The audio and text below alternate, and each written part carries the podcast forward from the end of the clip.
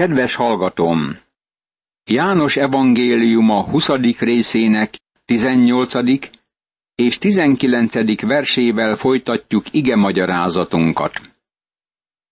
Elment a magdalai Mária, és hírül adta a tanítványoknak.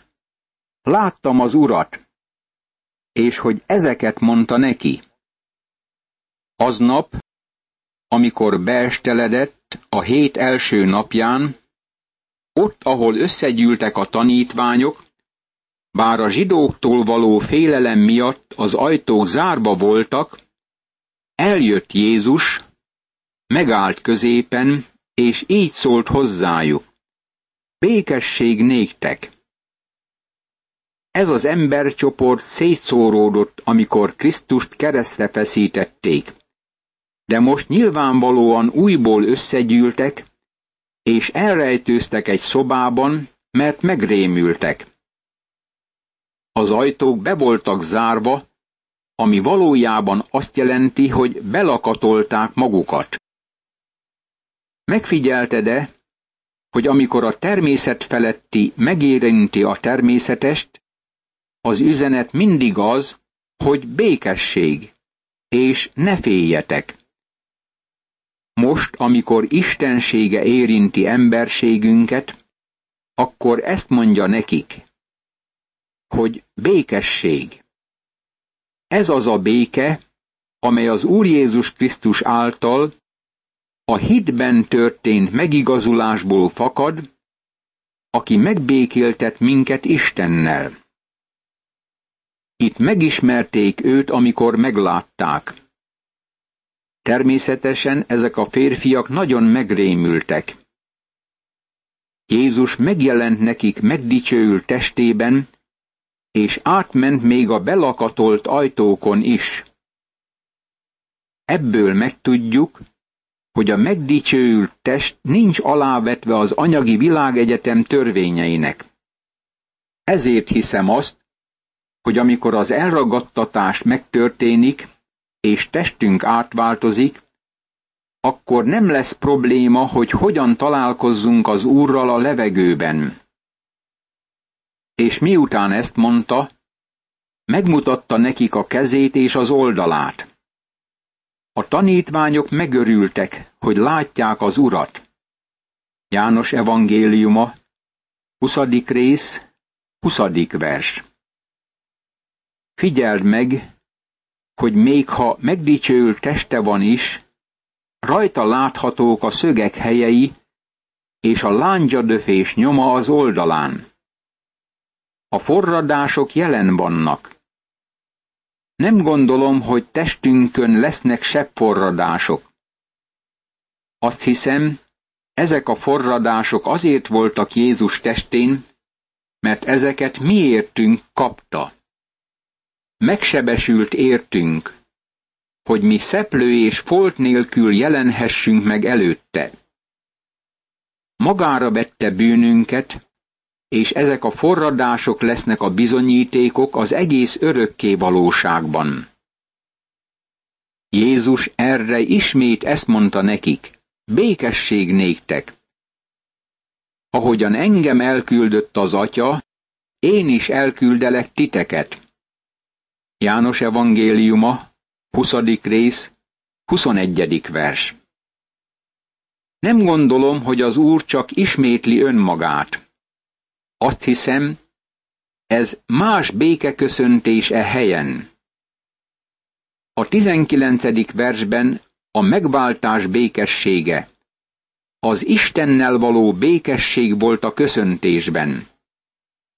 A megváltás most már teljes. Ezt a békét Máté evangéliuma tizenegyedik részének huszonnyolcadik verse írja le. Jöjjetek én hozzám mindnyájan, akik megfáradtatok, és megvagytok terhelve, és én megnyugvást adok nektek.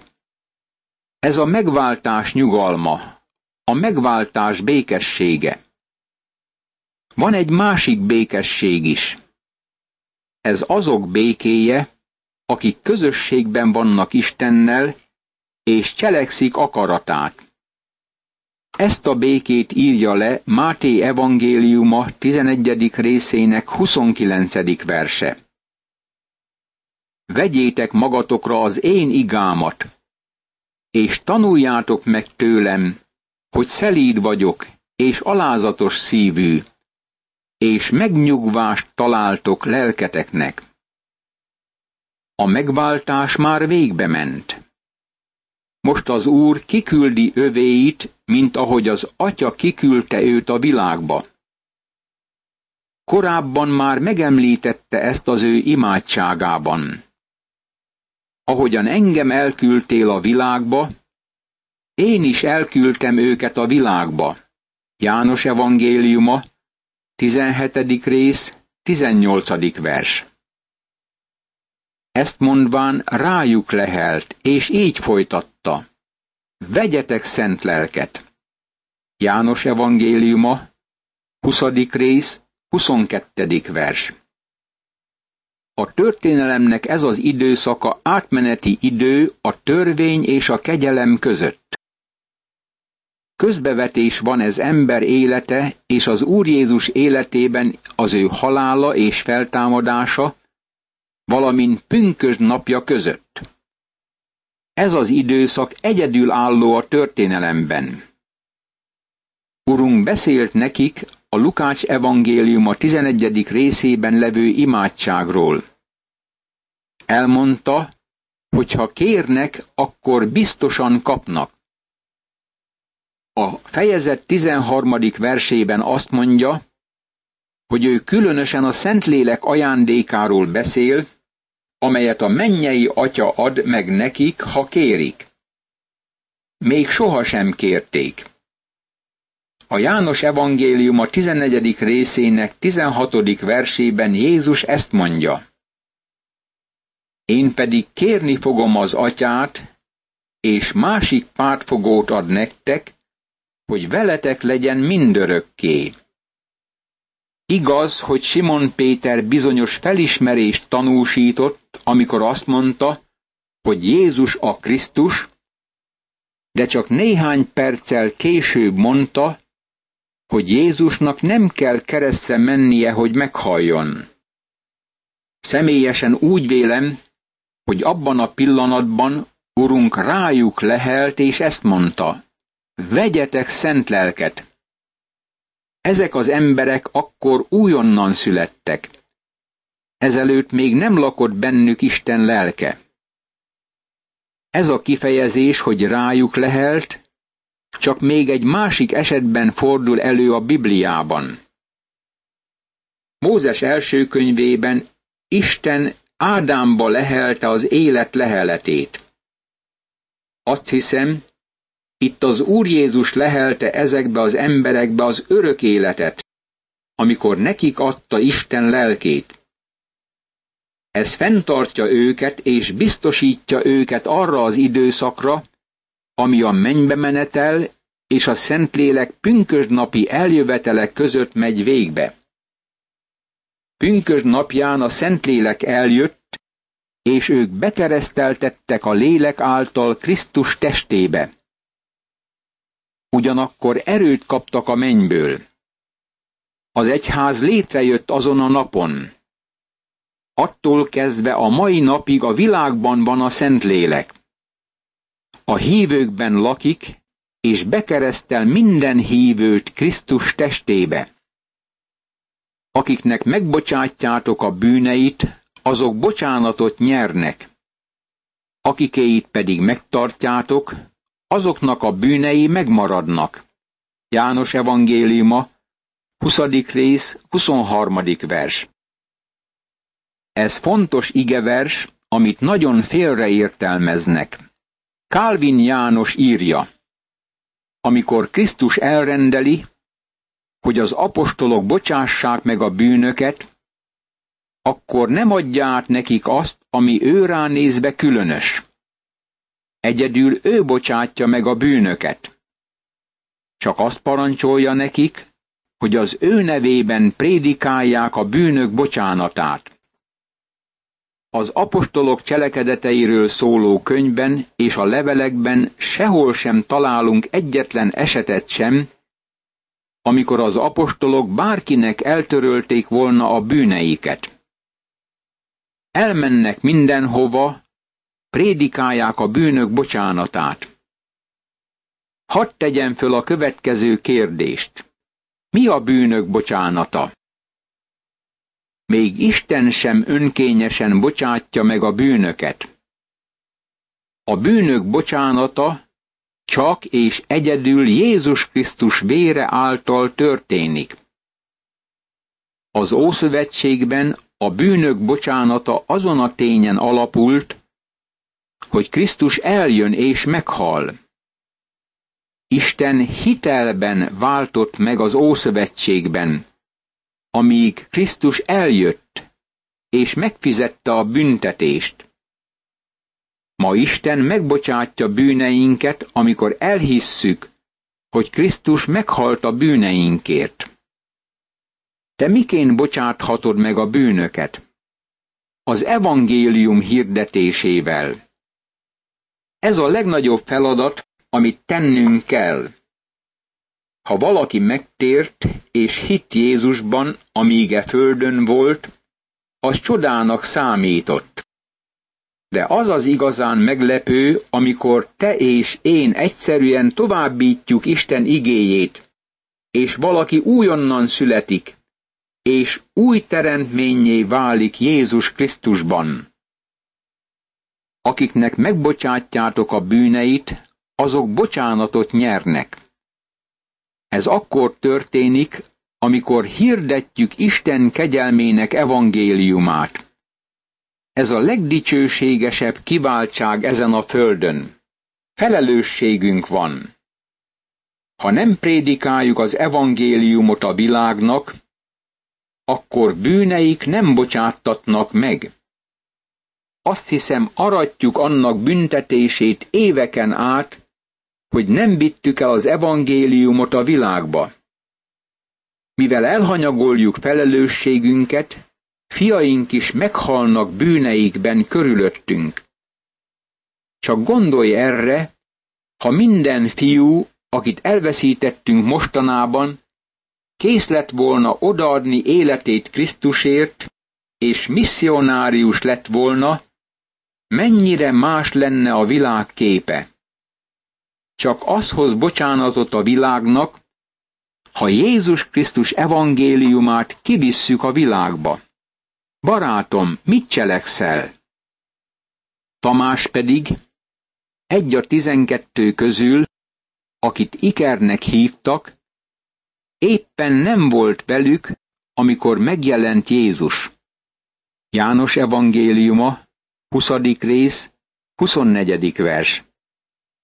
Csak feltételezem, hogy Tamás miért nem volt jelen. Azt hiszem, magányos farkas és kételkedő típus volt. Minden helyzetet gyanakodva fogadott.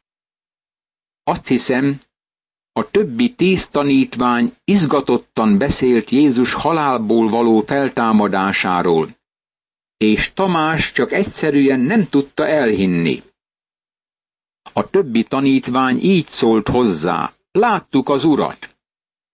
Ő azonban ezt mondta nekik, ha nem látom a kezén a szegek helyét, és nem érintem meg ujjammal a szegek helyét, és nem teszem a kezemet az oldalára, nem hiszem. János evangéliuma, tizedik rész, huszonötödik vers. Tamás a nagy kételkedő. Elég bizonyítéka van arra, hogy higgyen, de mégsem hisz.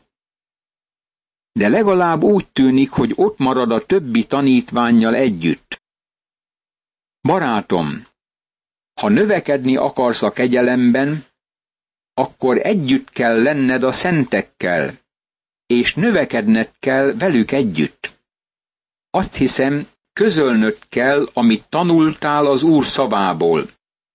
Saját gyülekezetünket ne hagyjuk el, ahogyan egyesek szokták, hanem bátorítsuk egymást, annyival is inkább, mivel látjátok, hogy közeledik az a nap. Zsidókhoz írt levél, tizedik rész, huszonötödik vers. Össze kell jönnünk, hogy együtt növekedhessünk. Nyolc nap múlva ismét benn voltak a tanítványai, és Tamás is velük. Bár az ajtók zárva voltak, bement Jézus, megállt középen, és ezt mondta, békesség néktek. Azután így szólt Tamáshoz, nyújtsd ide az ujjadat, és nézd meg a kezeimet, nyújtsd ide a kezedet, és tedd az oldalamra, és ne légy hitetlen, hanem hívő. Tamás pedig így felelt, én Uram, és én Istenem. János evangéliuma, huszadik rész, huszonhatodik, huszonhetedik és huszonnyolcadik vers. A följegyzés nem mondja nekünk, hogy valaha kinyújtotta a kezét és megérintette az Urat. Nem kellett ezt tennie. Tudom, hogy ma sokan vannak, akik így szólnak. Bár csak láthattam volna őt, bár csak megérinthettem volna, akkor hinnék. A probléma nem azzal van, hogy talán nincs elég bizonyíték Jézus haláláról és feltámadásáról. A probléma az emberi szívben rejlik. Isten válaszol az ember őszinte kételkedésére, de nem gondolom, hogy törődik a becstelen kételkedőkkel. Sokan azt mondják, hogy nem képesek hinni a Bibliában. Azt állítják, hogy a problémájuk intellektuális. Barátom, a legtöbb ember azért nem hisz a Bibliában, mert erkölcsi problémái vannak. Valaki mondta nekem egyszer, hogy nem képes hinni az Ószövetségben. Később megtudtam, hogy házasságtörésben élt. Az Ószövetség ezt mondja, ne paráználkodj. Ez az ember nem akarta elhinni az Ószövetséget. Mégis bízom abban, hogy Isten mindig válaszol az őszinte kételkedőknek. Sohasem találhatunk nagyobb bizonyítékot az Úr Jézusról, mint amit Tamás mondott. Ez a Szentírásban az egyik legnagyobb hitvallás. Egy zsidónak ezt mondani, én Uram és én Istenem, a kijelentés csúcsa. Ez a kételkedő Tamás ajkáról hangzott el. Jézus így szólt hozzá. Mivel látsz engem, hiszel. Boldogok, akik nem látnak és hisznek. János evangéliuma, huszadik rész, huszonkilencedik vers. Különleges áldás nekünk, hogy hiszünk Krisztus halálának és feltámadásának bizonyítékában. Sok más jelt is tett Jézus a tanítványai szeme láttára, amelyek nincsenek megírva ebben a könyvben. Ezek pedig azért írattak meg, hogy higgyétek, Jézus a Krisztus, az Isten fia, és e hitben életetek legyen az ő nevében. János evangéliuma, huszadik rész, harmincadik és harmincegyedik vers. Ez az evangélium kulcsa. Az Úr sok csodát tett, ami nincs följegyezve. Emberek tömegei gyógyította meg. Azt hiszem, János azt is érti ezen, hogy sok más csodát tett a feltámadás után, amelyek nincsenek följegyezve. János kiválogatta az anyagot ahhoz, hogy megírja ezt az evangéliumot. Összeválogatta a leírt anyagot, mert határozott cél lebegett a szeme előtt. János nem próbálta megírni Jézus Krisztus életrajzát. Nem próbálta kitölteni Jézus életében azokat a területeket sem, amelyeket a többi evangélisták kihagytak. Azért írt, mint ahogy mondja, hogy higgyétek, Jézus a Krisztus, az Isten fia, és e hitben életetek legyen az ő nevében. A hit által kapunk életet, és születünk újjá, Isten gyermekévé, az Úr Jézus Krisztus által válhat az ember. Ugyanezt történt Tamás életében is. Ahogy olvastuk, nyolc nap múlva ismét benn voltak a tanítványai, és Tamás is velük. Bár az ajtók zárva voltak, bement Jézus, megállt középen, és ezt mondta: békesség néktek. Azután így szólt Tamáshoz: nyújtsd ide az ujjadat, és nézd meg a kezeimet. Nyújtsd ide a kezedet, és tedd az oldalamra, és ne légy hitetlen, hanem hívő. Tamás pedig így felelt: én Uram, és én Istenem. Jézus így szólt hozzá: mivel látsz engem, hiszel. Boldogok, akik nem látnak, és hisznek. Most következik a huszonegyedik fejezet. Ezt nevezzük utószónak is. Azt hiszem, hogy miután János megírta ezt az evangéliumot, hozzátette az utószót és az előszót. Ebben a fejezetben három eset van leírva. Az egyik a Galileai tengeren, vagy a Tibériás tengeren való halászás története. Azt mutatja be, hogy az Úr Jézus ura az akaratunknak. Ő irányítja szolgálatunkat. A második eset a tengerparti reggelizést adja vissza. Ez azt mutatja, hogy az Úr Jézus ura a szívünknek, és úgy mutatja be iránta való szeretetünket, mint a szolgálat indítékát. A harmadik esetben Jézus meghirdeti Simon Péter halálát. Ez bemutatja az Úr Jézust, mint értelmünk urát, és tanítja, hogy az ismerethiányt vagy a körülményeket nem hozhatjuk fel a szolgálat alóli mentegetőzésül. Az egész fejezet kijelenti nekünk, hogy a feltámadt Jézus maga Isten. Éppen ezért írta János az evangéliumot, hogy higgyétek, Jézus a Krisztus, az Isten fia, és e hitben életetek legyen az ő nevében. Imádkozzunk! Mennyei édesatyám, köszönöm neked Tamás történetét. Köszönöm, hogy nem utasítottad el őt kételkedése ellenére sem, hanem bemutattad neki az Úr Jézus Krisztus sebeit, és arra kérted, hogy ne legyen hitetlen, hanem hívő. Segíts, hogy az Úr Jézus Krisztus áldozatának láttán én is hívővé legyek teljes szívemből, és valljam Tamással együtt, az Úr Jézus Krisztusra tekintve: én Uram, és én Istenem.